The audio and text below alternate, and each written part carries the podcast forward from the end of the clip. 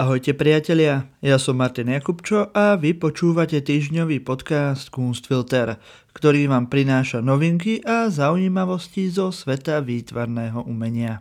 Dnes si predstavíme prvú výstavu robotického umenia na svete, ale aj boj o záchranu ukrajinských socialistických mozaík. Viac si povieme o Benátskom bienále architektúry, na ktorom bude Slovensko tento rok chýbať. O krádeži zlatého ruženca škótskej kráľovny Mary Stuart, ale aj o šiestich ukradnutých freskách, ktoré sa podarilo vypátrať a vrátiť do Pompejí.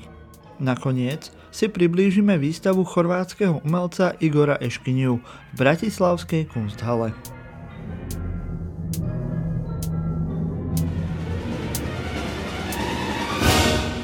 Minulý týždeň v piatok v anglickom Sussexe sa do hradu Arundel vlámali zlodeji a ukradli kráľovské artefakty v hodnote viac ako 1 milión libier.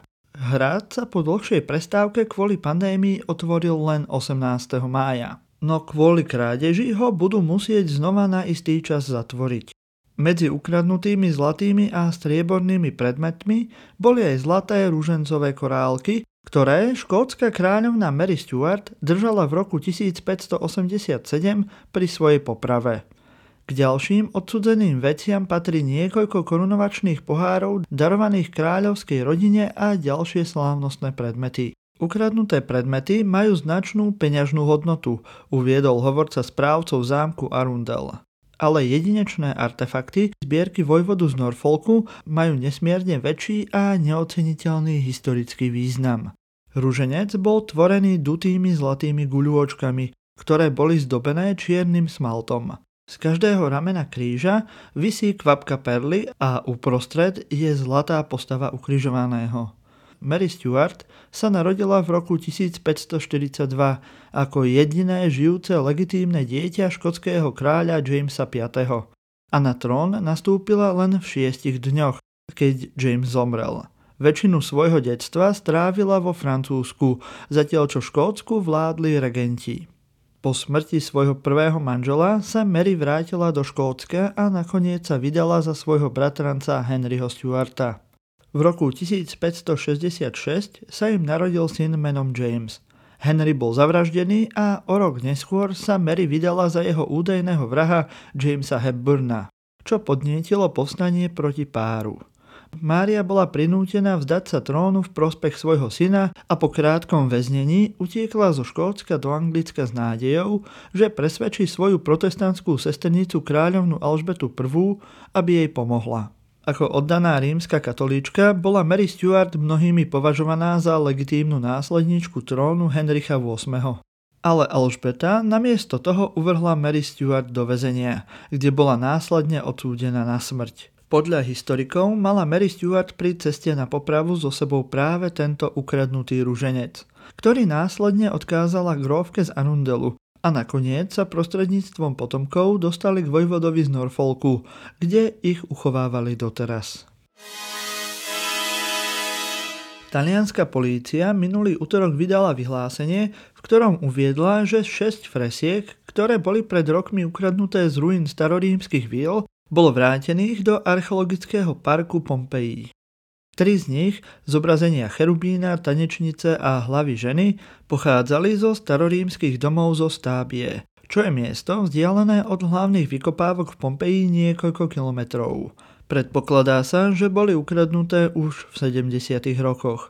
Následne boli prepašované z Talianska a predané zberateľom v USA, Švajčiarsku a Británii. Jednotka talianskej polície, ktorá sa zaoberá krádežou umeleckých diel, ich minulý rok skonfiškovala počas širšieho vyšetrovania medzinárodného obchodu s archeologickým tovarom.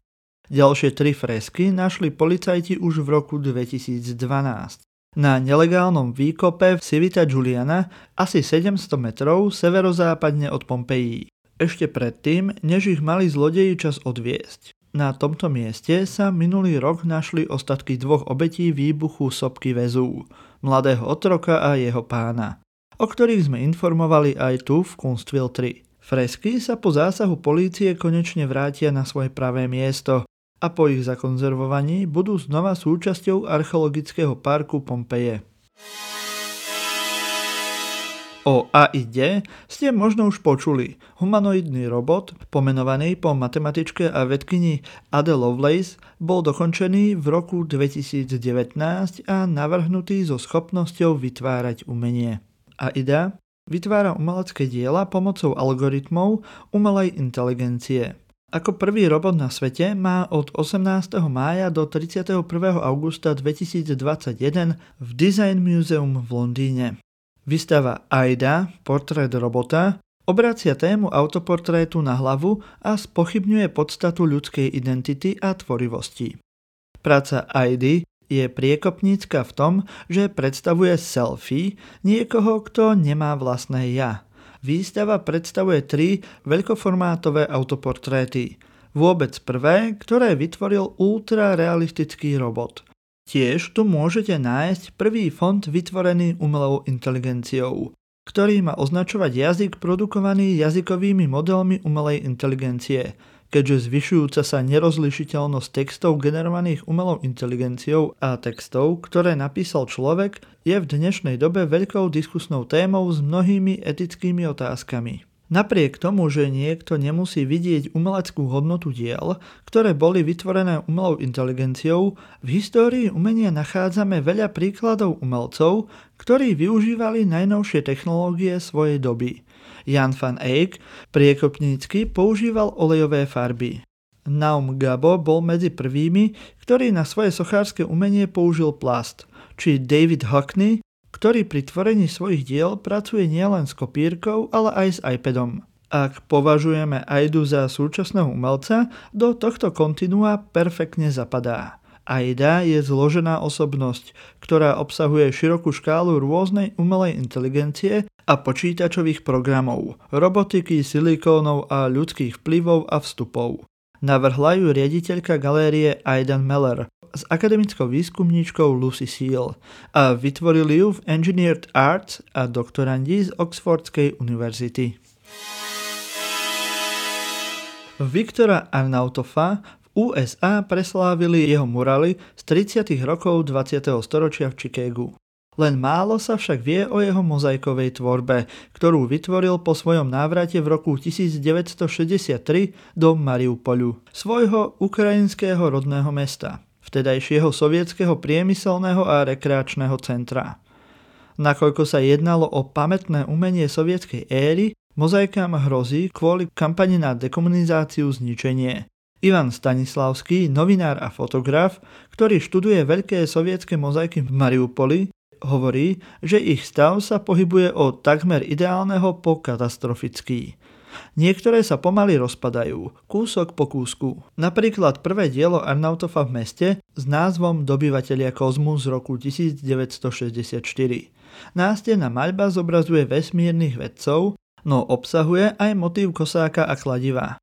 Mozaika bola na svoju dobu naozaj revolučná. Arnautov použil keramické materiály a vytvoril veľkorozmerovú mozaiku, ktorá merala viac ako 100 metrov štvorcových. Alexander Černov, historik umenia, ktorý bol spolu so Stanislavským spoluautorom knihy o monumentálnych mozaikách vytvorených v Mariupole od 60. do 80. rokov, Hovorí, že zatiaľ čo horná časť dobyvateľov kozmu je už stratená, je možné ju obnoviť použitím starých fotografií a pohľadníc.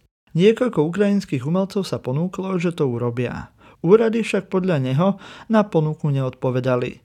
Dve ďalšie dochované mozaiky v Mariupoli, ktoré vytvoril Arnautov, sú učiteľ so skupinou detí z roku 1965 umiestnené na exteriéri školy, kde sú študenti vyobrazení v červených šatkách z doby sovietskej éry a od skýtov do kozmu z roku 1968 až 70. Táto mozaika zobrazuje vizuálnu históriu regiónu Azov. Bola vytvorená pre letisko mesta a je dobre zachovaná. Hoci je letisko pre verejnosť od roku 2014 zatvorené. Lubava Ilienko, ukrajinská historička umenia, ktorá sa zaoberá mozaikami, tvrdí, že z dnešného pohľadu sa Arnautov príliš držal oficiálnej metódy sovietského umenia socialistického realizmu, ale je presvedčená, že jeho diela by sa mali zachovať. Otázka histórie je otázkou neustálej manipulácie, uvádza Ilienko.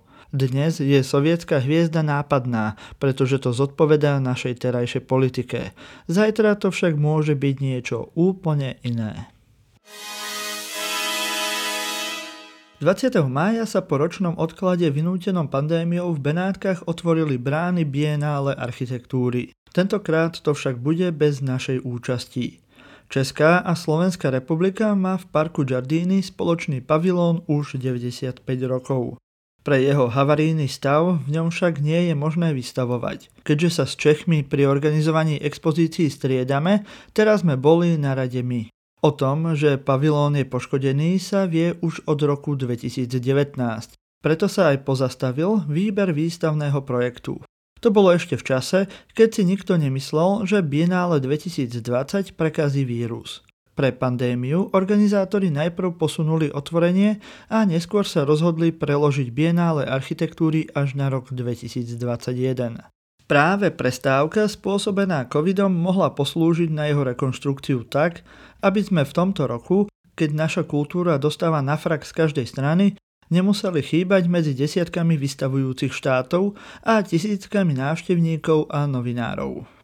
Keďže inštitúcie, ktoré majú našu reprezentáciu na bienále na starosti mlčia, je veľmi ťažké urobiť si úsudok, či naozaj nebolo možné rekonštrukciu zrealizovať v Lani alebo vymyslieť iné provizórne riešenie. S Benátskym bienále môžeme pokojne spojiť aj ďalšiu tému. To je plán obnovy a úplná absencia kultúry v tomto dokumente. Ak sa teraz pýtate, čo tieto dve veci môže spájať, tak kríza. Koncom 19. storočia ju prežívali Benátky. Mesto malo finančné ťažkosti a navyše sa potrebovalo zviditeľniť. Akurát, že to chceli robiť inak. Vtedajší starosta mesta Ricardo Salvatico spolu so skupinou benátskych intelektuálov prišli s konceptom svetovej výstavy súčasného umenia.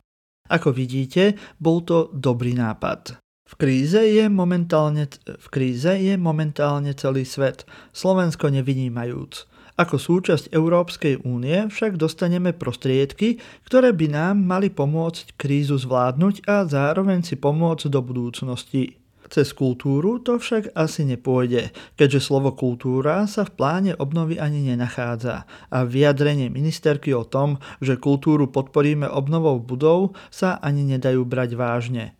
Práve v týchto dňoch mierí do Európskej komisie otvorený, otvorený list, ktorý iniciovala Zora Jaurová a podpísali ho už stovky ľudí, ktorí v kultúre pôsobia, či aspoň im nie je ľahostajná. Komisiu žiadajú, aby pri posudzovaní nášho plánu obnovy venovali pozornosť chýbajúcim investíciám do kultúry a v tejto oblasti viedli s vládou Slovenskej republiky dialog o zaradení kultúry do predložených reforiem.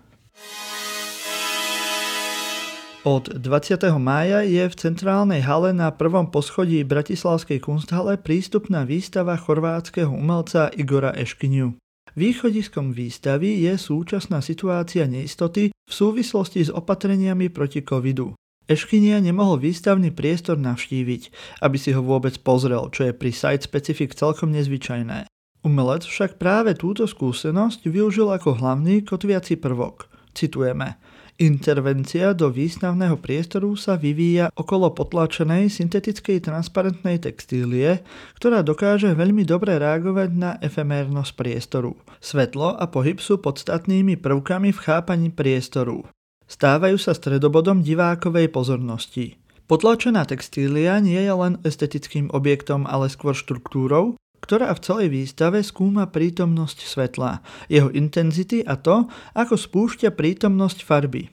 Eškiniu však nezaujíma ani tak samotné fyzické javenie sa farby, ako skôr úloha, ktorú má farba v konkrétnom spoločenskom a politickom kontexte. Kurátorom výstavy je Tevž Logar a potrvá do 11. júla. Ešte tu máme pre vás niekoľko pozvánok na výstavy a udalosti, ktoré sa uskutočnia tento týždeň. V stredu 26. mája otvoria v Bratislavskej kunsthale výstavu Nikoli Čižmárovej Spomínaš si, ako sme sa stretli? A taktiež v kunsthale otvoria výstavu Evy Koťátkovej Zvyknite si na moje telo, mne sa v ňom žije dobre. V Brne v galérii Edikula o 18.30 prebehne vernisáž výstavy Eriky Kovačičovej Texty. Vo štvrtok 27. mája v galérii mesta Bratislava v Palfiho paláci od 11.00 sprístupnia výstavu študentiek a študentov ateliéru intermédií z katedry intermédií Vysokej školy výtvarných umení Zdieľaná predstava. V Bratislavskej Open Gallery o 17.00 sprístupnia výstavu Perfectum Pavla Hovanca, Viktora Rumana, Tatiany Takáčovej a Miroslava Žolobaniča. Trnavskej galérii Jana Koniarka o 17.00 otvoria výstavu Štefan Belohradský 1930 až 2012. Sochár, konštruktér. V piatok 28. mája v Banskej Štiavnici v Chemnitz Gallery o 19.00 prebehne vernisáž výstavy Unlock výber diel z depozitu galérie Chemnitz. Pokiaľ chcete viac takýchto pozvánok a informácií o udalostiach zo sveta slovenského a tiež aj českého výtvarného umenia, prihláste sa na odber newsletteru časopisu Flash Art na ich stránke www.flashart.cz.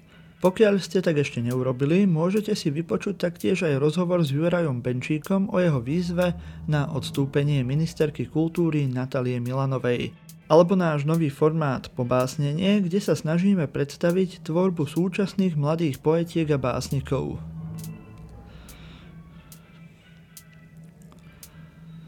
Všetky tieto podcasty nájdete v archíve podka... Všetky tieto podcasty nájdete v archíve podka... kde sa snažíme predstaviť tvorbu súčasných mladých poetiek a básnikov. Všetky tieto podcasty nájdete v archíve podcast Všetky tieto podcasty nájdete v archíve podcastu Kunstfilter na ktorejkoľvek vašej obľúbenej aplikácii. Budeme radi, ak nám zanecháte hodnotenie. Všetky tieto podcasty nájdete v archíve podcastu Kunstfilter na ktorejkoľvek vašej obľúbenej aplikácii. Budeme radi, ak nám zanecháte hodnotenie na Apple podcastoch alebo budete sledovať náš Instagram. Prípadne, ak si dáte do sledovania Facebookovú stránku Silný výber. Počúvali ste týždňový podcast o výtvarnom umení Kunstfilter, ktorý pre vás pripravili Luisa Paliusová, Kristýna Slezáková a ja, Martin Jakubčo.